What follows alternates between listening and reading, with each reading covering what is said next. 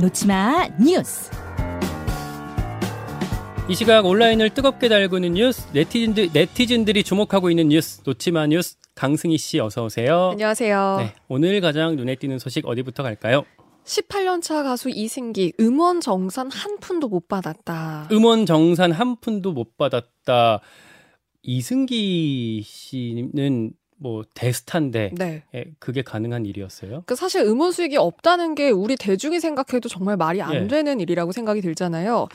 2004년에 데뷔한 이후에 18년 동안 발표한 곡이 무려 137곡입니다. 음, 어, 그런데 이 한 매체가 보도한 바에 따르면요. 음원 매출이 100억 넘길 걸로 지금 추정이 되고 있어요. 음. 그런데 정산을 이승기 씨가 받지 못했는데, 그러니까 그동안 자신이 마이너스 가수로 알고 있었다. 심지어 지금 이런 보도까지 나왔거든요. 그러니까 이것도 지금 모두 소속사의 이야기를 믿고 있었다. 지금 이렇게 지금 볼 수가 있을 것 이상하네요. 같습니다. 엄청난 히트곡들이 많았는데 네, 뭐 누난 그럼요. 내 여자니까 등등등 그쵸. 많았는데 데뷔곡부터 정말 히트곡이었잖아요. 예.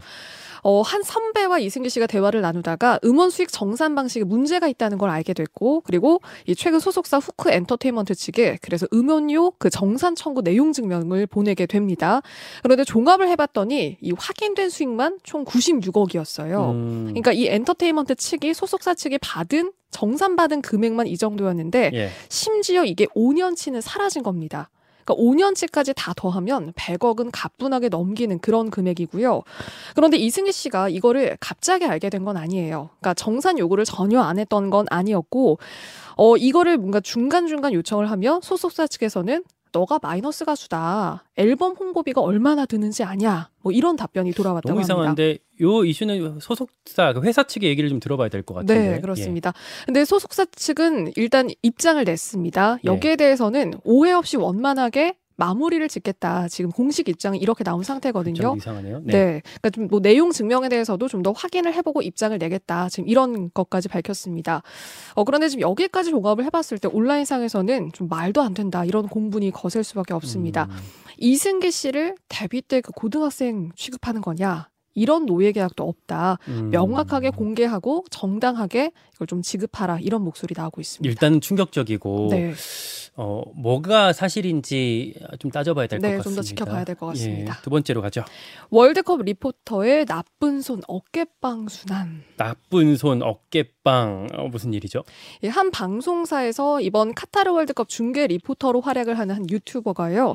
현지 분위기를 전하는 그 생방송 중에 어 그러니까 방송 화면 안으로 한 외국인 남성 축구 팬 무리가 들어온 어, 겁니다. 영상이 지금 나오고 있어요. 네, 유튜브 준비를 보신. 분, 보고 계신 분들 보실 수 있을 텐데 어, 리포터가 중계하고 있는 중에 외국인 남성 어, 아예 어깨로 밀치고 네. 지나가는군요. 그렇죠. 어, 그리고 뭔가 옆으로 방송하는데 옆으로 다가와서 막 박수를 치고 노래를 하고 막 음. 어깨에 손을 올리고 뭐 이런 장면들이 담겼는데요. 옆에서 와서 노래하고 뭐 춤추고 이런 것들은 그냥 같이 뭐 분위기를 전하고 즐긴다라고 할 수 있겠는데 어깨에 손 올리는 거는 약간 뭐 성희롱성이라고 볼 수도 있을 텐데. 네. 그렇죠. 지금 예. 그런 이야기까지 나오고 있습니다. 예. 심지어 뭐 자기 나라 국기를 막 들게까지 강요를 하는데 이거를 이 리포터가 제지를 하거든요. 예. 그러니까 지금 뭔가 심지어 뭐 어깨를 세게 치고 나가고 그 다음에 뭐 입에 담배를 물채 뭔가 방송인지 아닌지 몰랐을 수도 있겠지만 어쨌든 뭔가 좀 이런 종합적으로 화면들을 좀 종합해 봤을 때 아 좀 방송을 몰랐다고 치더라도 너무 좀 무례하다. 불쾌하네요. 네, 좀 이렇게 당사자로 봤을 때도 이건 성희롱 아니냐, 뭐 이런 이야기도 나오고 있고요.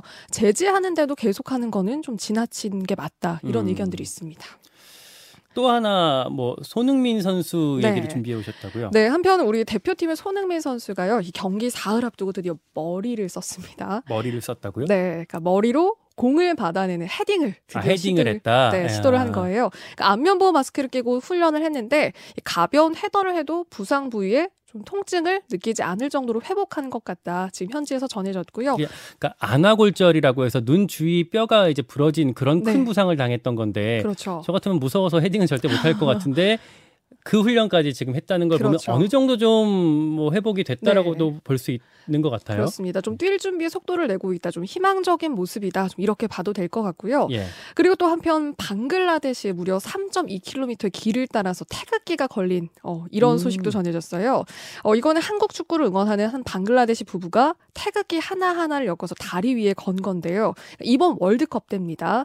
그러니까 이걸 위해서 망고 농장까지 팔았다고 하거든요. 오. 그러니까 한국에서 15년을 일하면 일하면서 2002년에 거리 응원전도 직접 봤던 부부고 한국 축구의 열성 팬이 그때부터 됐다고 합니다. 그래서 무엇보다 그 한국에서 일을 하면서 한국에서 기회도 받았고 또 좋은 추억도 받아서 한국에 좋은 애정을 갖고 있다. 그래서 이번에 어, 한국 우리나라 선수들 좀 잘 싸웠으면 좋겠다. 응원의 의미에서 이렇게 3.2km 정말 길죠. 그러니까 이 태극기 길을 만들었다고 전해졌습니다. 우리나라에서도 이런 뭐 태극기 길은 뭐 시도가 시도된 걸 본 적이 없는 그쵸, 것 같은데 개인이 그것도요. 방글라데시는 본선에 진출하지 못했기 때문에 뭐 이제 응원하는 다른 나라를 어, 위해서 마음을 써주는 개념이었던 네. 것 같아요. 일단 일단은 고마운 어, 아, 부부인 그럼요. 것 같고요. 끝으로 하나 더 볼까요?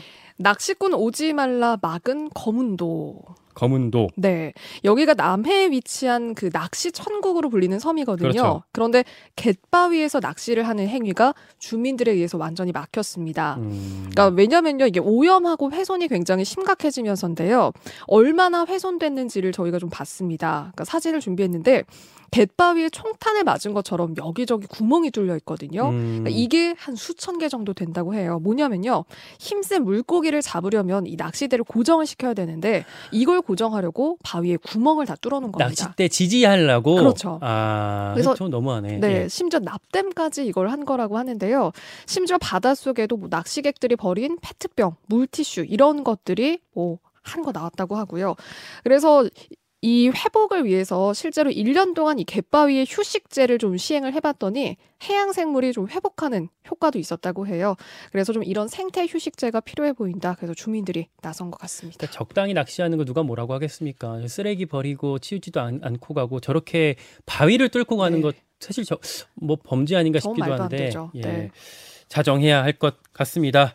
놓치만 뉴스 여기까지 볼게요. 강승희 씨였습니다. 고맙습니다.